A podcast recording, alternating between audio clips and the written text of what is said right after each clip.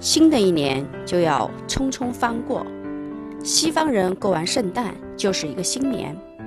过去一年中，有人逆风飞扬，有人败退沙场，有人举步维艰，有人神采飞扬，有人金榜题名，有人名落孙山，有人意外离世，有人欣喜若狂。生命本来就是一趟旅程。不要太在意沿途的风景，好风景、煞风景，也就只是风景。来年我祝愿大家更加珍惜时间，珍爱自己。去年我曾经祝愿大家撸起袖子加油干，今年我祝愿大家突破思维，深入学习，再造自己。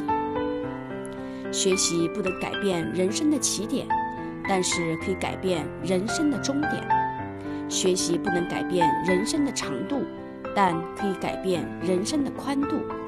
让我们一起快乐的学习，迎接充满机遇和挑战的二零二零年。